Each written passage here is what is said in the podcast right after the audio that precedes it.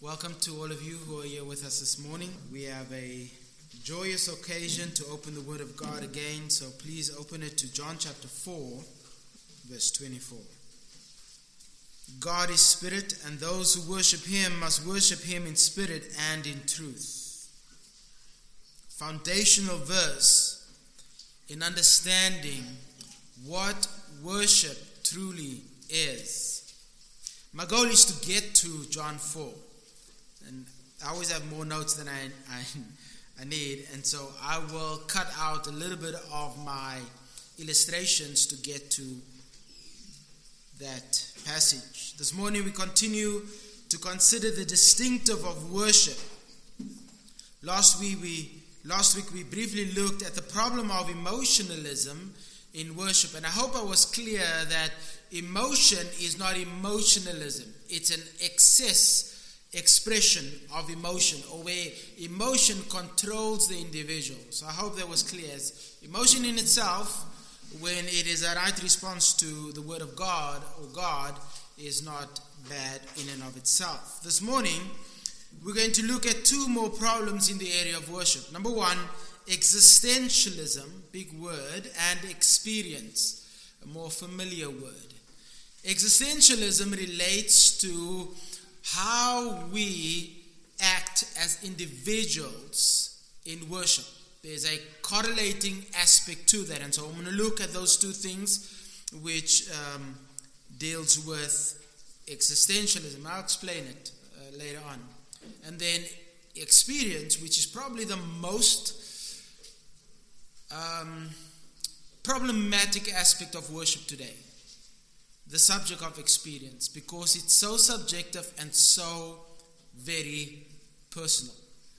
And so I want to be sensitive but also um, immovable in the sense in which God explains what experience is. The extreme of existentialism. I'm not giving you an introduction, I'm continuing with last week's sermon. So if you are waiting for an introduction, listen to last week's sermon. There you go. That's my introduction. What is existentialism? In existentialism, human beings determine reality. Part one. So, all you need to know for now is that you get to determine what truth is or what reality looks like. Ever heard the phrase, my truth? Or, well, that can be true to you, but that's not true for me. That's the result of existentialism, also known as the subcategory of postmodernism. Existentialism as a philosophy, system, or worldview is really wide in scope. I'm going to zoom in on two things. Number one, individualism, and number two, deconstructionism, which is the parallel to postmodernism. I'm using a lot of philosophical terms, but I hope you can you can follow along. Um, and, and, there's a reason why I'm doing this. So, number one, in, in individualism, there is this thing called Christian existentialism. This is seen in the language of the leap of faith. Ever heard that before? All you need to do is, is take a leap of faith, man. Just, just believe. That's all you need to do. Or my personal journey with the Lord. I have my walk with Jesus Christ. Oh, really? I don't see that in Scripture. Or what about I had a private experience with the Lord? Or we all have free will. Oh, now I'm stepping on toes. If your toes get red, I make no apologies. All of these expresses individualistic influence. And the reason why I don't make apologies because scripture clearly discounts all of these. Existential worship says that I have my own personal experience with the Lord and therefore do not need to commit to a church. While that individual may go to church fellowship, they are not invested in any specific community. So they go from church to church and where they get the most out of a sermon or a service. That's where they will stay the longest until it runs dry. Then they just keep on moving. They are like spiritual bees looking for the best next nectar.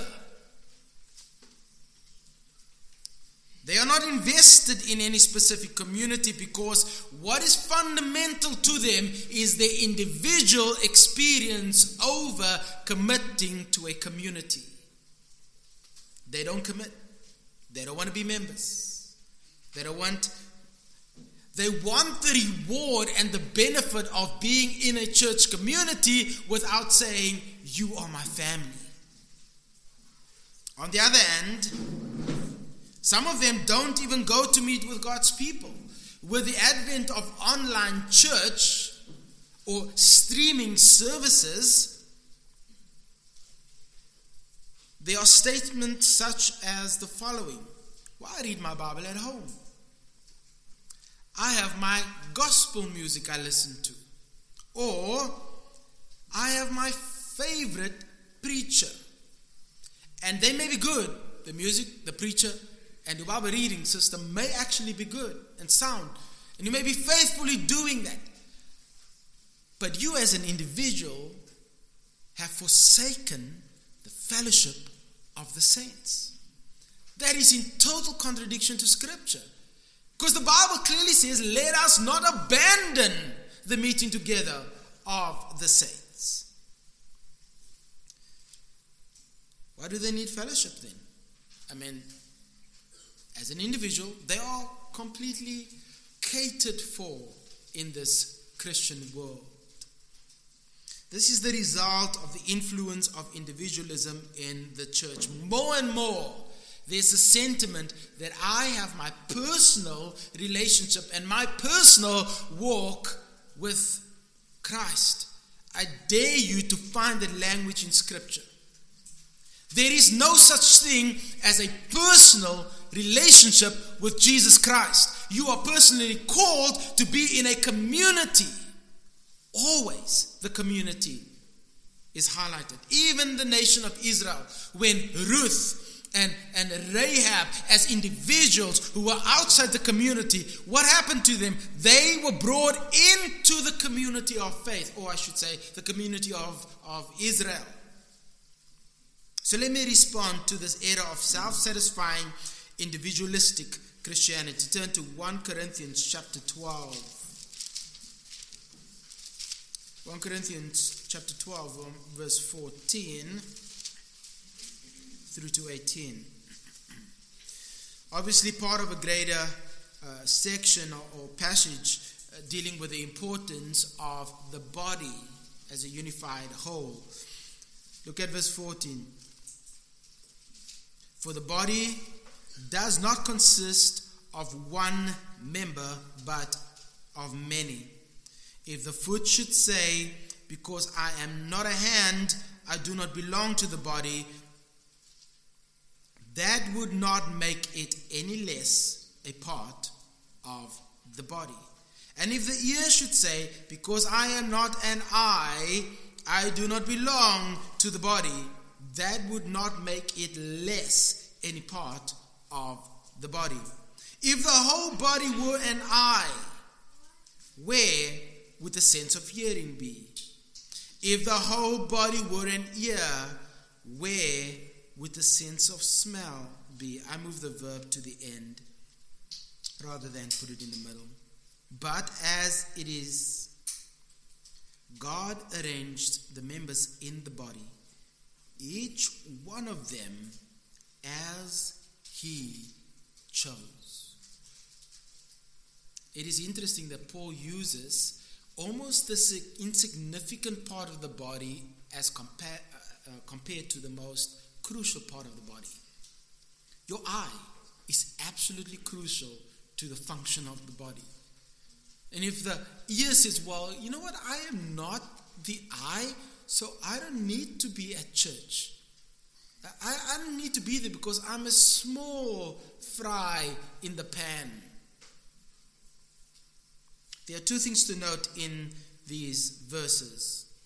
Number one, the interdependent relationship of the saints, verse 14 to 17.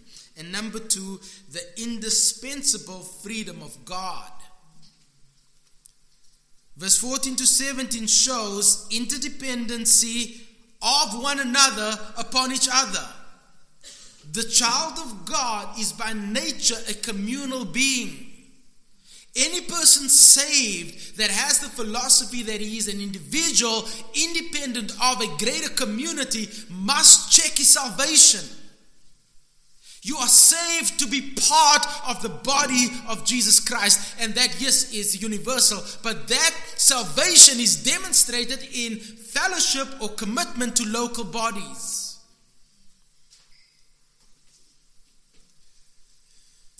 They desire, those who are saved, they desire fellowship, but also the growth and the benefit of others. This is what Paul is dealing with here. Sinful, self pleasing individualism saturated the church in Corinth. How do we know that?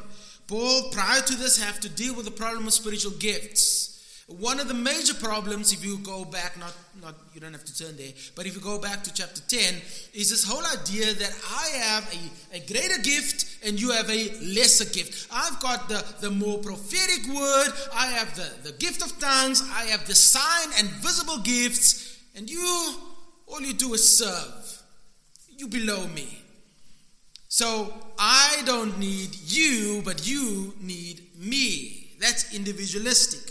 So Paul deals with this dilemma in the church and how does he resolve it? Well, he points to the unified nature of the body and the interdependency of the body. There is one body. Every church is a unified whole.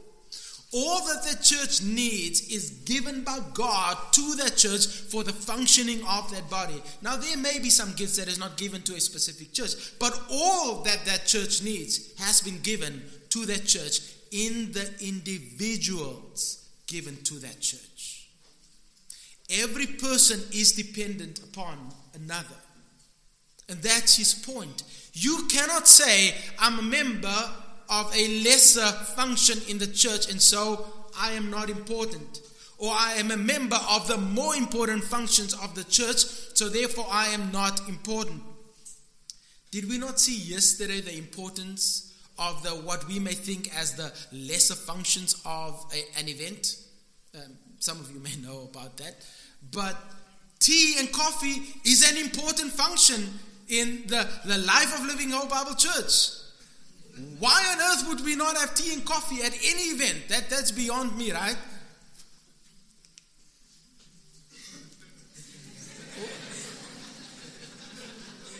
And then he comes in with tea and coffee. Amen, brother.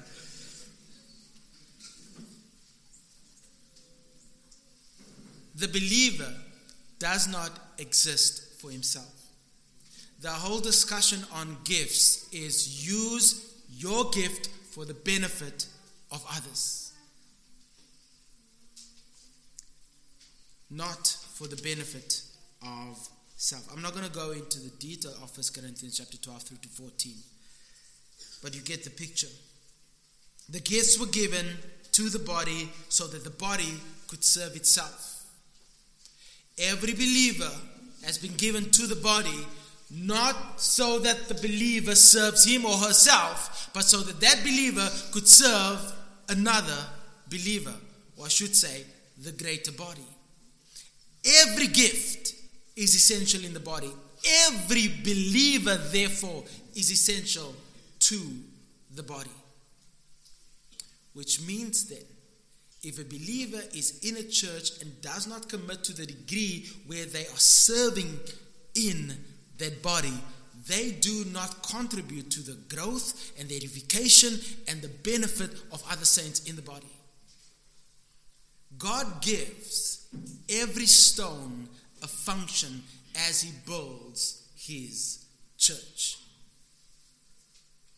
Secondly, Not only is there interdependency upon one another, but there's the absolute freedom of God to move people to whatever position He chooses. God is sovereignly free to choose to give you whatever gift He gives you.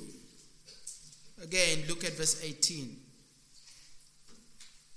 But as it is, God arranged, God arranged the members, plural, in the body, singular, each one of them, plural, as he chose, singular. He chooses where the members go. Each one of you have been selected and, and chosen by God to have a function in this church, if you are a member of this church, or becoming a member of this church. The word arrange means to set in place, to assign, or to appoint. You, if you could imagine, God is taking the, the bricks and laying down one upon the other. You belong here, you belong there. The wall is not complete, but He's filling it in. And, and those who are in the bottom rung may never be seen on top. They may never be seen, but they are essential. Those in the middle, they may never be heard by those who are at the bottom or those who are on top, but they are essential. They keep the, the, the wall, you, you get the imagery, right? The wall together with from falling. The word chose is very interesting here. It's actually the word for will or purpose. In English, it is often translated as desire. Demonstrates God's divine wish. Doesn't mean it's always obeyed. God gifts, God chooses, but they are disobedient believers who do not fulfill the giftedness that God has given to them. And this is what Paul has to deal with in the church of Corinth. They wanted their own way instead of submitting to God's will and God's giving of the function to that specific church. They said, ah, I, don't want that. I want tongues. I want prophecy because those are the sign gifts. I want to lay hands on people. Give me some of that. Don't give me the service stuff. Uh, that's not for me.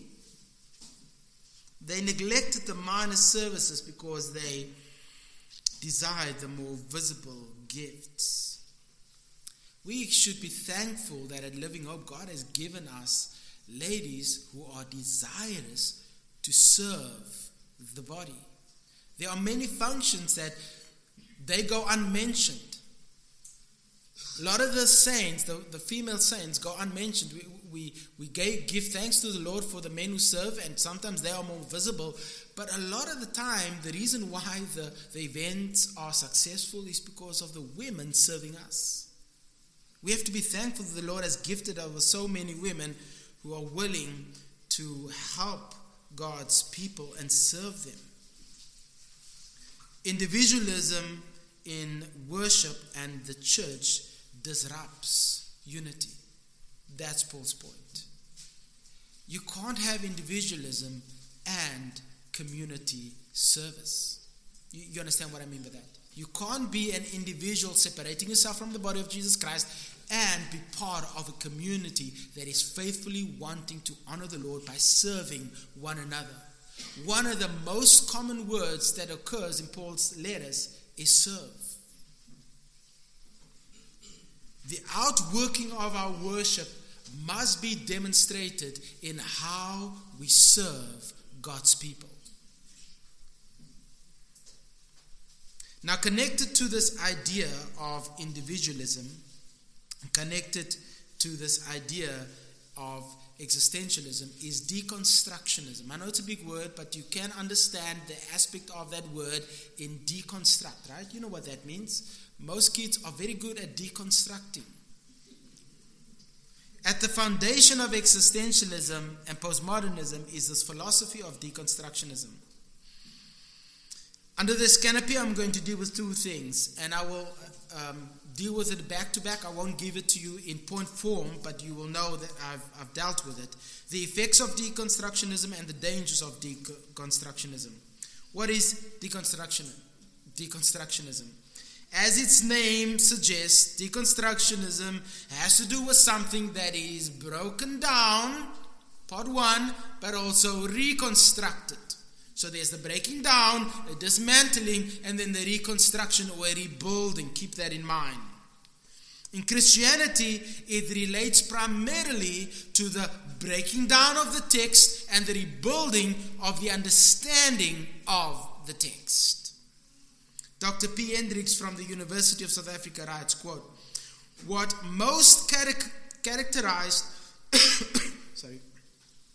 deconstructionism is the notion of textuality in view of language not only in books but in speech and in culture, especially the written language. He goes on to say, its major objective is to take the text apart.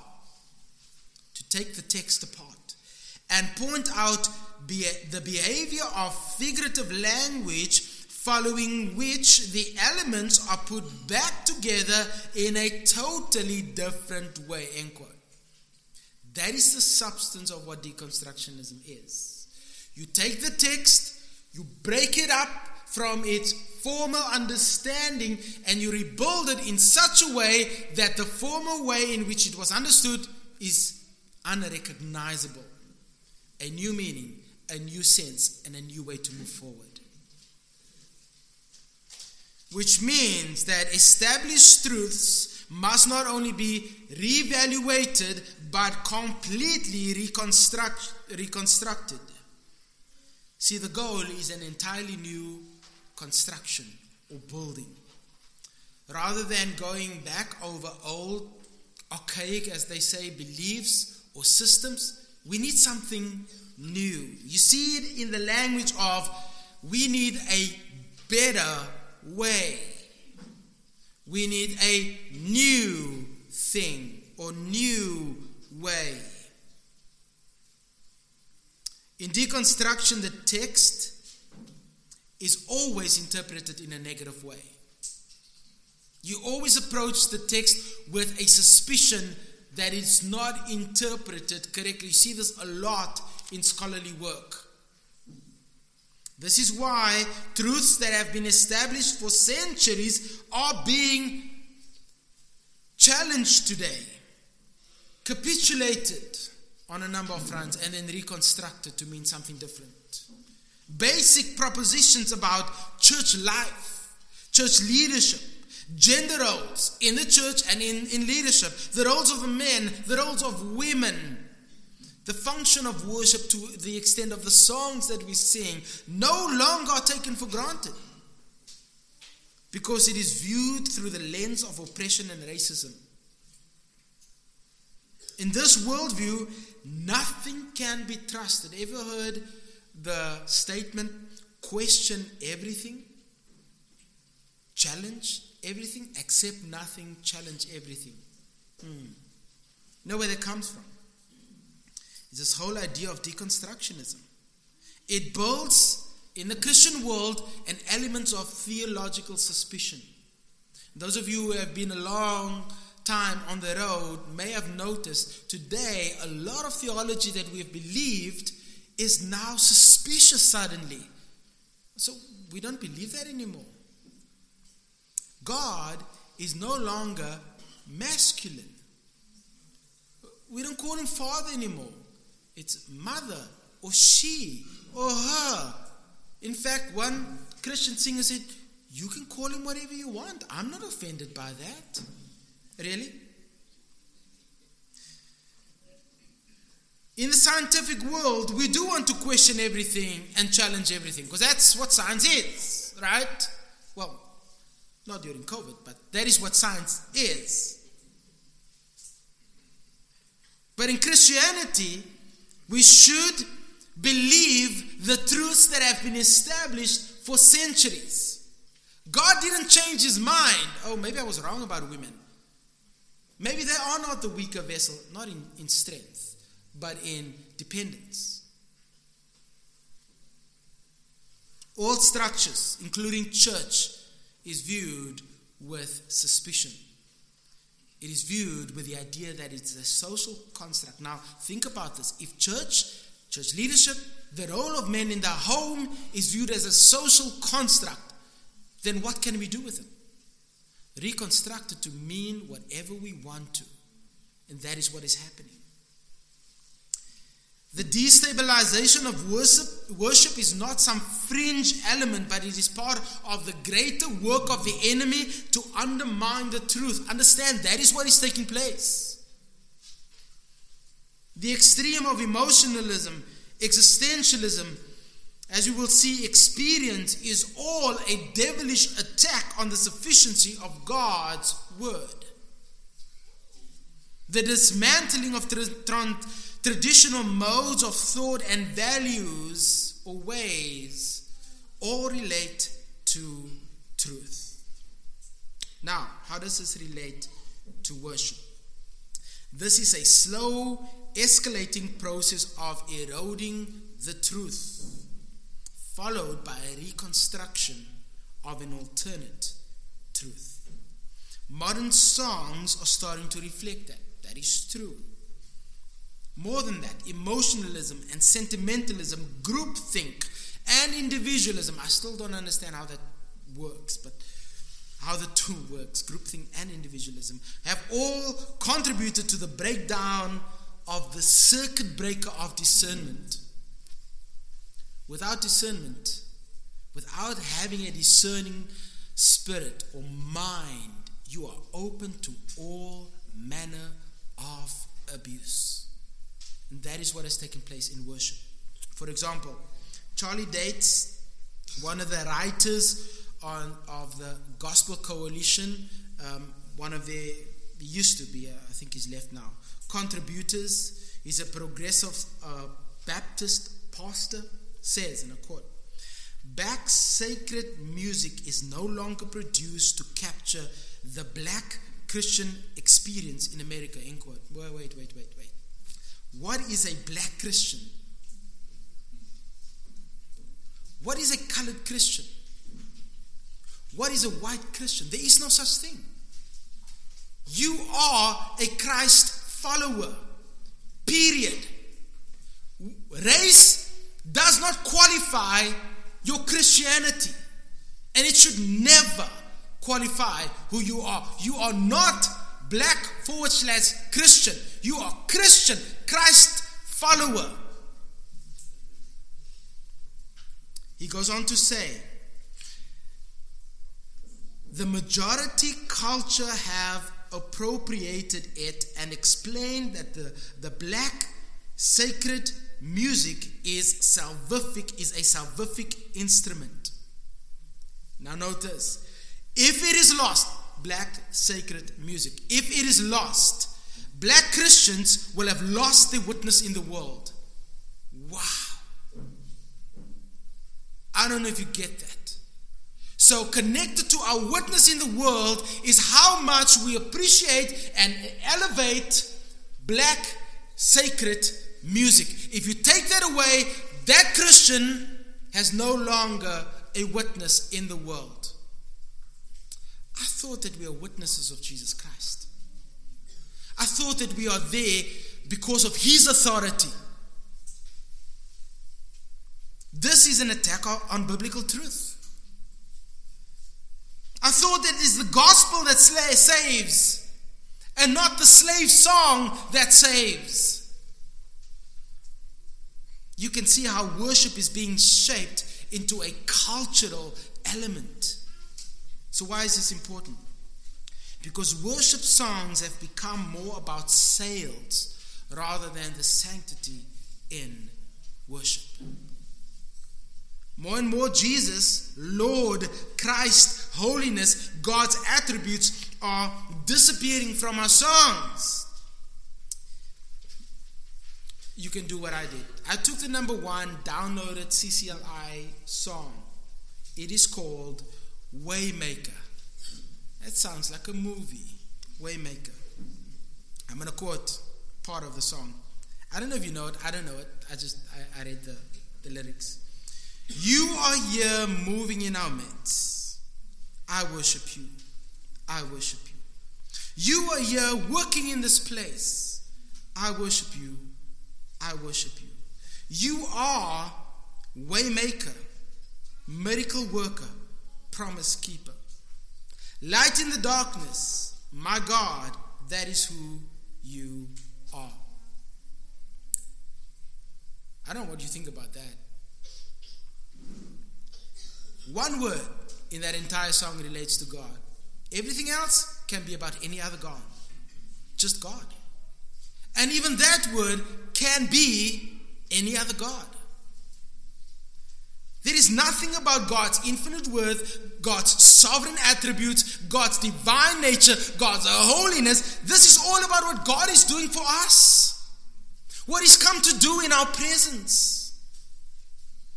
So I went ahead to look at the Afrikaans number one hit.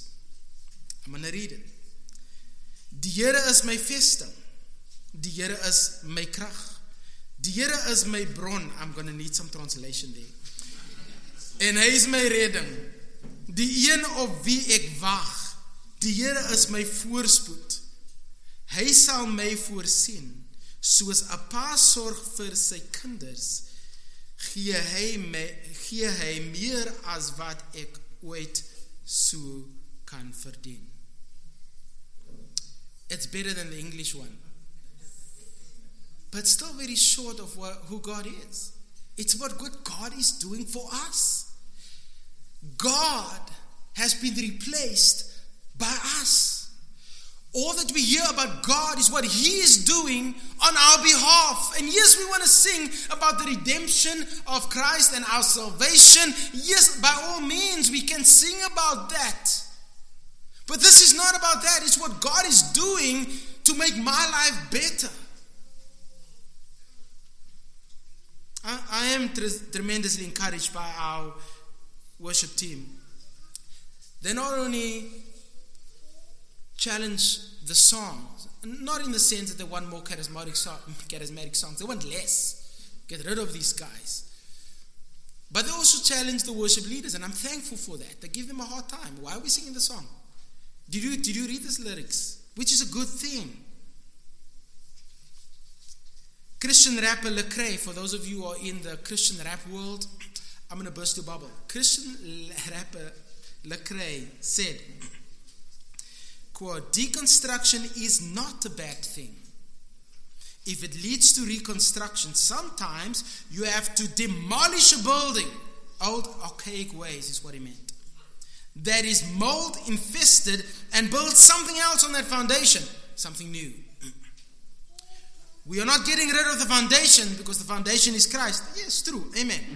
But we are building on the foundation, not tearing the foundation, it down, but tearing down some things that were unnecessary. In quote. He's talking about what he calls American Christianity because it's been run and ruined, in his words, by white people. So let's write songs that reflect blackness in worship.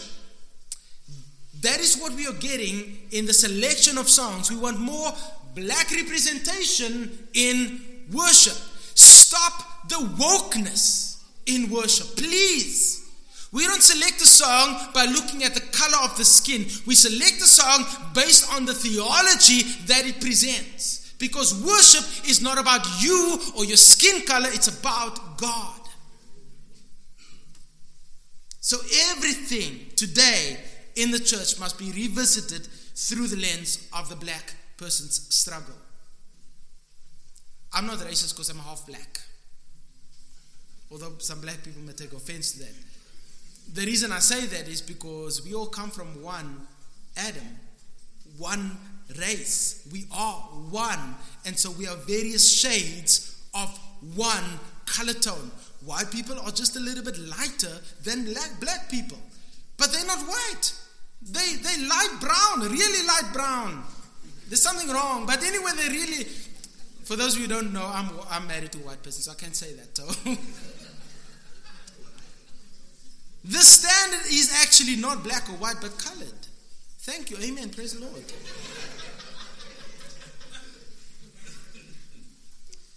on a more serious note, previously passive association meant very little.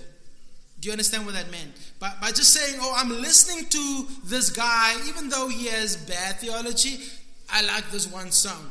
That's passive association. Now, however, standing with them means standing against the truth because standing with them means standing against the truth because they are opposing the truth.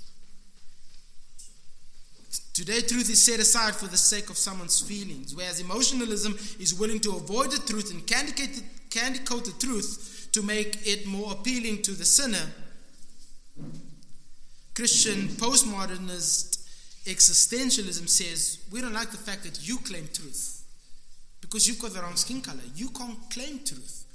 So we will break down that truth and, and recreate a new truth that suits us. The problem is that we can never separate the truth from Christ or worship. Look at 1 Timothy chapter 3.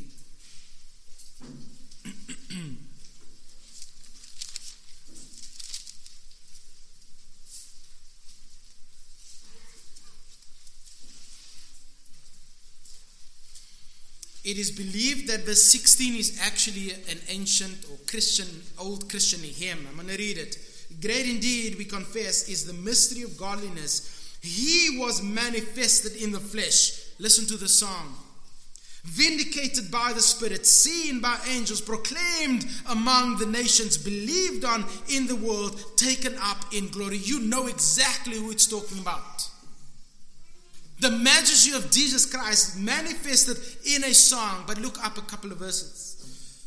Verse 14 I hope to come to you soon but I am writing these things to you so that if I delay, you may know how one ought to behave in the household of God, which is the church of the living God. The church, a pillar and buttress of the truth. You cannot remove the truth from worship or Christ. If you remove the truth in any element, you do not have a church. That's how dangerous the removal of the truth is. This is why Paul writes in the very next section, chapter 4, that those who have departed from the truth demonstrate their departure from the truth in their immoral lives because they are not governed by the truth any longer. Therefore, often in emotionally driven, driven truth absent churches, immoral, immorality runs havoc. False teachers are immoral people. That's not me that says that. The Bible says that. You will know them by their lives or their fruits or the, the, the immorality that they spew. How many times have we not heard of false teachers who have disqualified themselves by illegitimate relationships and then they end up back into, um, uh, into ministry because now the demon has been driven out, so they, they cleared. It's like a vaccine. They, they're okay now because they, they got the spiritual shot. One of the key signs of a false church and of false teachers is that immorality permeates their lives. We must be awake to the poison of false teaching, even in Christian contemporary music. Listen to Puritan Thomas Brooks. He says, quote, A poisonous pearl is nevertheless a wit poisonous, because it is gilded over with gold. I love that. It is still poison, even if you dash a little bit of what's that fairy called? Tinkerbell gold dust on it. It looks beautiful, but it is poisonous. He goes on to say, No is a wolf never a whit less a wolf because it has put on sheep's skin. It's still a wolf. Looks good, but it's still dangerous. Nor is the devil never whit a less a devil because he appears sometimes as an angel of light. Neither is sin any word less filthy and abominable by its being painted over with virtuous color.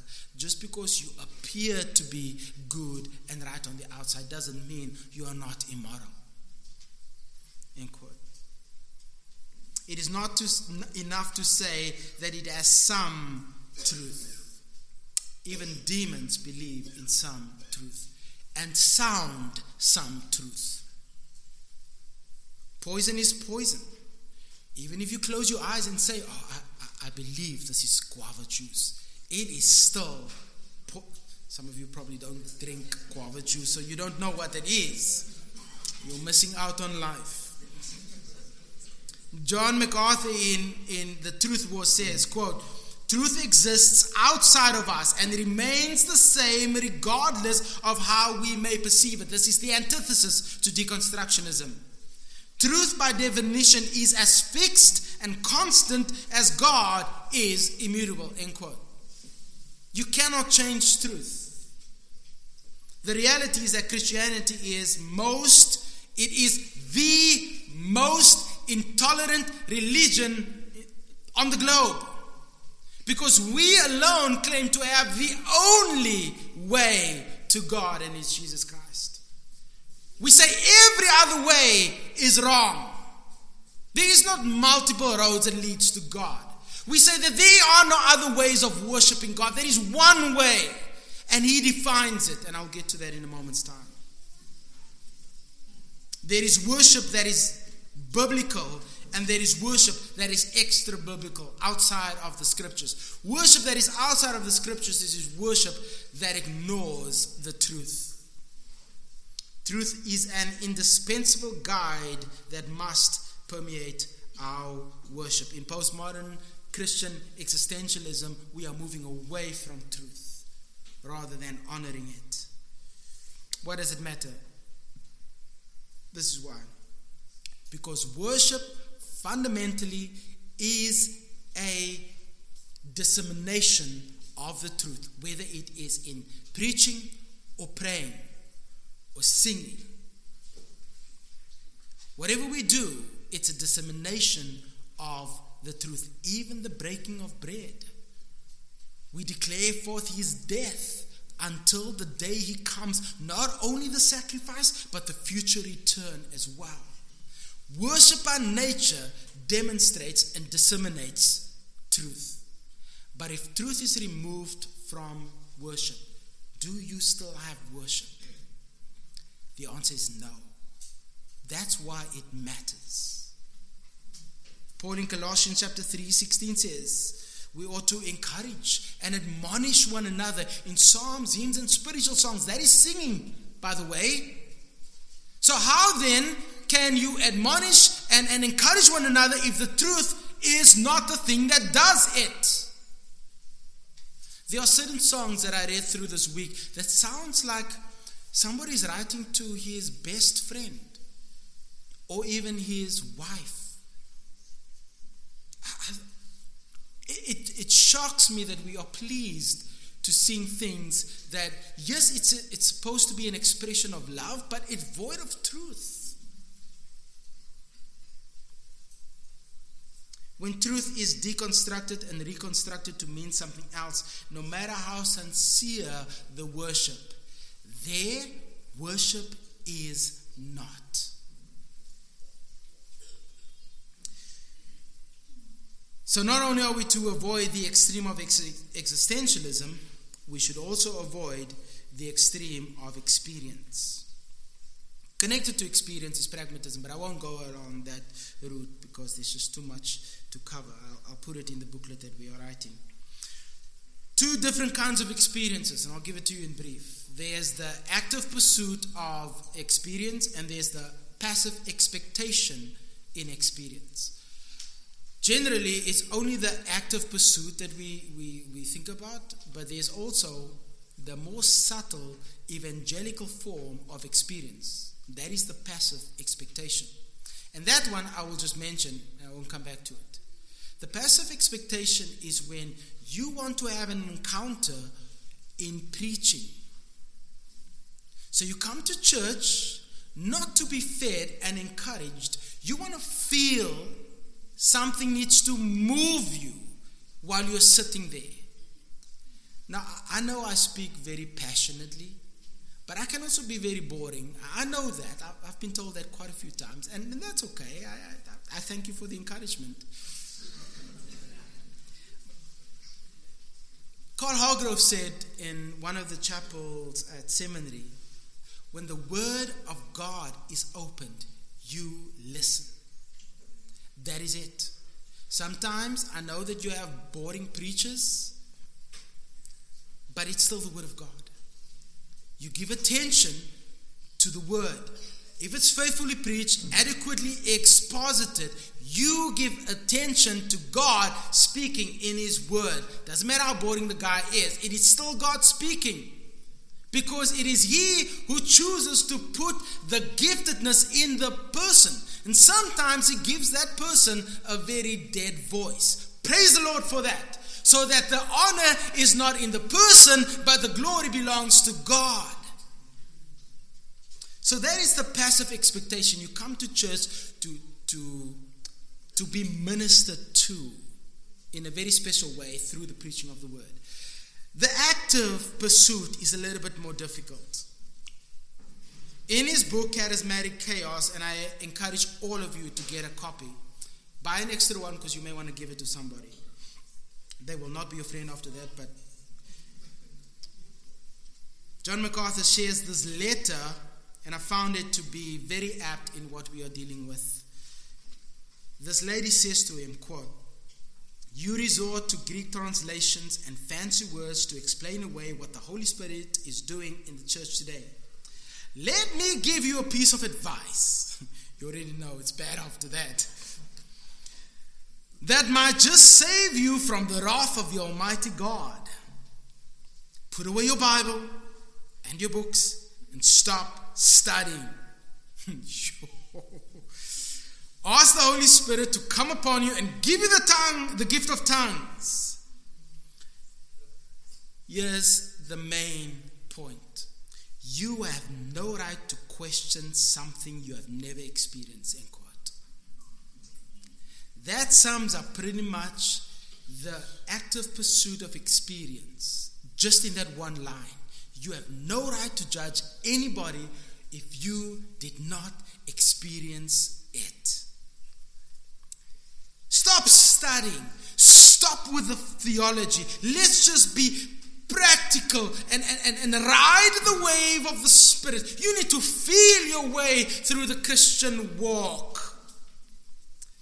The fundamental problem with this is that experience is trumping truth. What is more important to the individual is not what the Bible says, but what they have gone through. Regardless of what the Bible may say, you will always counter it because you've experienced something different. One of the contributing factors to the active pursuit of experience is a misunderstanding of the book of Acts, and I will briefly just mention this.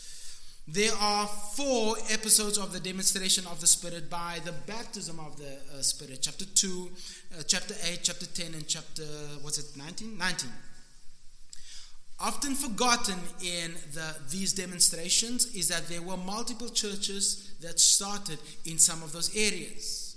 But it's always the first church that gets the demonstration, not all of them. And, and we just, we read over that, we forget that. Paul goes and the first church gets the demonstration, I think it's Ephesus, and none of the other sister churches get the demonstration. All four of these include a different group. You go from Jews only to Samaritans to Gentiles, and then the outermost parts where Paul preaches now away from the, the, the um, where the Jews were. These questions are never adequately answered. Acts is a historical book. It records events as they are happening. It's not telling us what to do, it's telling us how it has been done. Whereas the epistles tell us what to do, and there are things in the epistles that we don't do. But it tells us most commonly what you should be doing. That's the difference between reading Romans onwards and reading the book of Acts, or I should say the Gospel and Acts, because the Gospel and Acts are narrative. They tell us how the history of the church came about, whereas Romans forward tells us what the church should be doing post the establishment of the church. Four things to remember Three things to remember about the experiences in Acts. Number one, the saints never pursue the experience. It always happens to them as a sovereign, independent demonstration of God upon a certain group. They're never running after it. It is God that gives it to them. Secondly, all the events regarding the pouring out of the Spirit or the speaking in tongues took place with an apostle present. Number three, Acts is a transitional book. Remember that. Acts is descriptive and not prescriptive. What is the danger of experience? Religious experience is not a gauge in an encounter with God. That is really dangerous. You may have experienced something, but it may not have been with God. Acts chapter 17, you don't have to go to it, I'll mention it. Acts chapter 17, Paul says, And I perceive that you are religious people with a multiplicity of gods. And he corrects the understanding of who God is, who's the creator of all things. The starting point is who God is as creator. Therefore, you submit to him as Lord.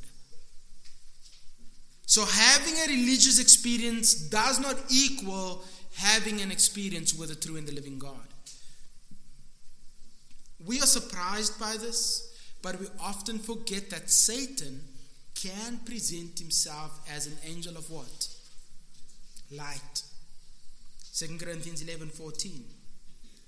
The father of lies comes and presents himself as one who presents the truth. Do you not think that it's possible for him to create a counterfeit experience and give you an experience? in a counterfeit religion so that you will never see the light of the glory of God in the gospel? Do not be deceived. It is not beyond the power of the enemy to manufacture a counterfeit religion to give counterfeit experiences. Secondly, not only it, is it that it could be false, but secondly, the experience becomes the reality and the authority. Experience becomes the lens through which they see life and the measurement by which they measure everything in life, both religiously and personally. Well, you can't tell me because I experienced it. In this framework, truth, if it opposes that experience, does not make sense to them. Doesn't matter how much you explain it, it will not make sense to them. Why? Because the authority is what? The experience. As a result, they distrust people who question their experience. Often woven into this fear of acknowledging, yeah, it may not be true, is that they or their family or the churches they grew up in may have been wrong or may have been misled or engaging in some sort of godless worship. It's hard to acknowledge that. For those of us, and I put myself in this category, who have been delivered from the clutch, or I should say the, the, the, the claws of experiential worship, we can now see the truth and, and, and value the experience with Scripture over the experience of a moment. Because we now see how the truth changes our lives and how that moment did not change our life. I can speak because I was there. And I can say that I said what you guys were saying, that I've experienced it. So don't tell me about not speaking in tongues because I was there pursuing it just as much as you are. But God delivered us I should say me, from that life and caused me to see the glory of the gospel in Jesus Christ, in the scripture. That switched the light on. Not any one of those experiences did.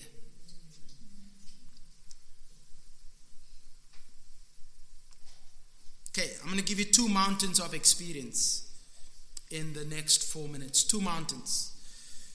First in Exodus 34. The next will be in Matthew 19.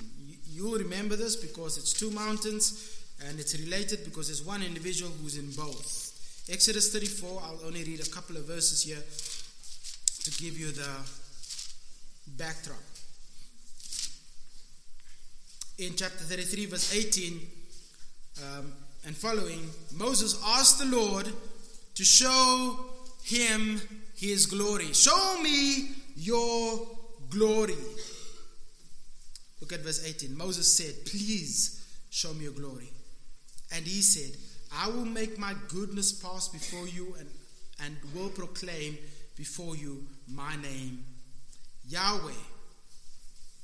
And I will be gracious to whom I will be gracious.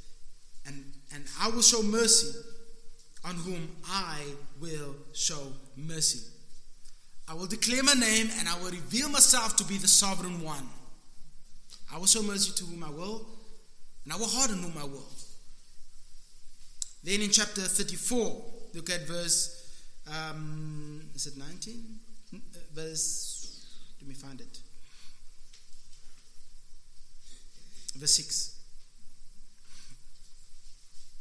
Yahweh passed before him and proclaimed, Yahweh, Yahweh, a God merciful and gracious, slow to anger, abounding in steadfast love and faithfulness, keeping steadfast love for thousands, forgiving iniquity and transgression and sin.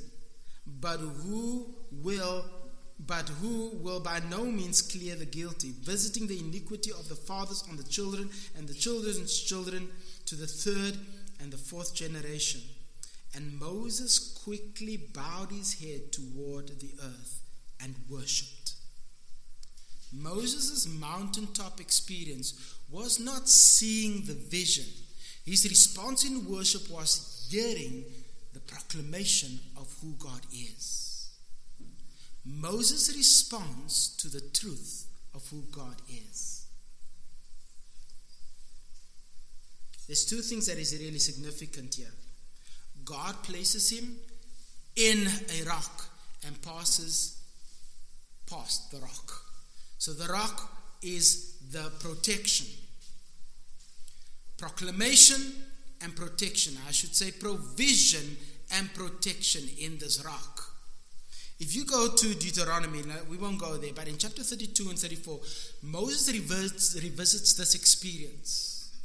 And he says, The rock the Lord, the rock, is merciful, gracious, steadfast. Where does he get that language from? The moment in the rock. What Moses recollects from this moment is not the vision that he sees of God, but the truth proclaimed by God, because the experience was not the vision, but the truth proclaimed. Go to Matthew 19.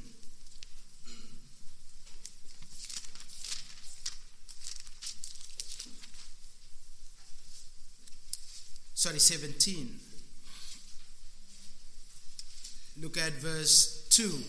And he was transfigured before them. This is Peter, James, and John. And his face shone like the sun, and his clothes became white as light. And behold, there appeared to them a Moses. Mm, he was on the other mountain, he's here again. And Elijah talking with him. And Peter said, to Jesus, Lord, it is good that we are here. If you wish, I will make three tents here one for you, one for Moses, and one for Elijah. While he was still speaking, he was still speaking when, behold, God shut him up. He was still rambling on, and God said, Hey, this is my beloved Son, with whom I am well pleased. Listen to him. When the disciples heard this, they fell on their faces and were terrified. What did they respond to? Not the vision of the glory and the majesty of Jesus, as magnificent as it was, it was the word that was proclaimed, and they fell down. On both episodes, the two mountain experiences, what is the most significant thing that, that the, these guys remember? It is the truth. How do I know that? If you go to Peter, as a, a uh, to, to Peter, chapter 1, Peter recalls this event.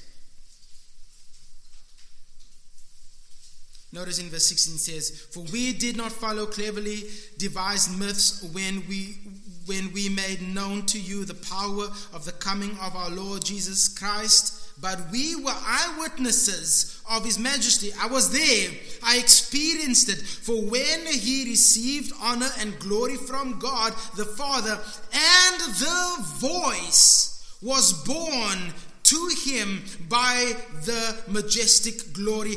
This is my beloved Son, with whom I am well pleased. And we ourselves heard this very voice, borne from heaven, for we were with him on that holy mountain. What is he recalling? Not the experience per se, but the declaration and the truth declared about who Jesus really is. But notice verse 19. And we have the prophetic word more fully confirmed. As great as the experience was, there is something even better than that. What is it? The Word of God. The truth proclaimed in the prophetic word. Scripture tells us that the experience is not the focus, never was. But the truth revealed in the vision is the focus. I wonder if you can remember back in your memories how many times you had a moment with Jesus and it was about a cup of tea or playing in the water, and, and, and, and the vision you saw was this glorious open expanse of heaven, but there was no truth revealed. Oftentimes, when you hear these visions, there is nothing said to the individual. Why? Because God is not giving any more new truth. If He is, if you're coming up with visions from God, that is not from God. God has said all He needed to say. It is ended. There's nothing more that anyone has to add to the words of Scripture. Is there any passage that relates worship to truth? Yes, John chapter 4.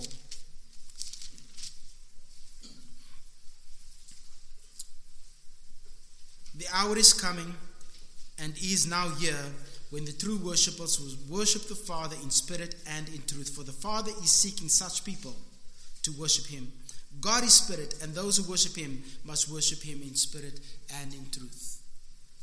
God's standard for worship are these two things spirit and truth.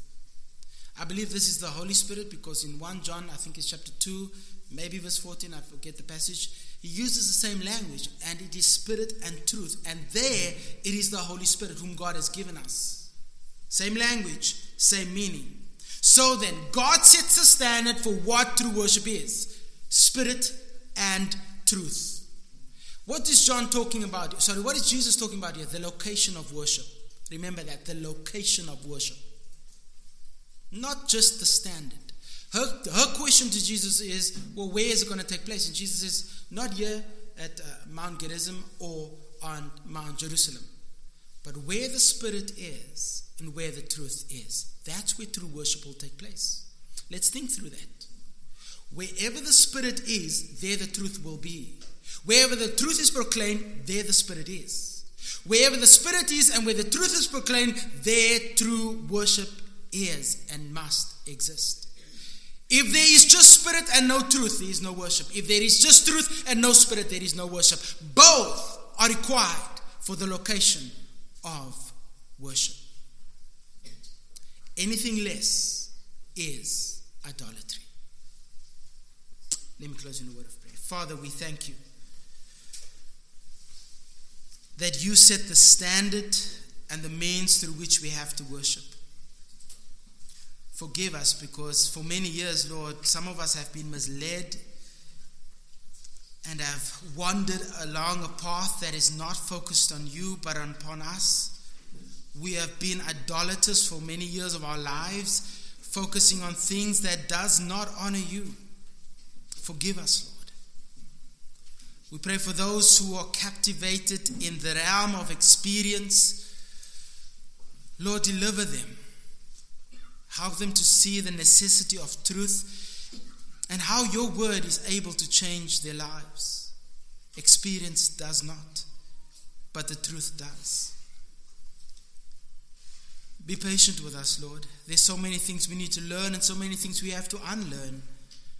We pray for grace and mercy and thank you again for the clarity of your word. Help us to not only see it, but to obey it, that you may be honored and glorified in our lives for your glory. For Christ's sake we pray. Amen.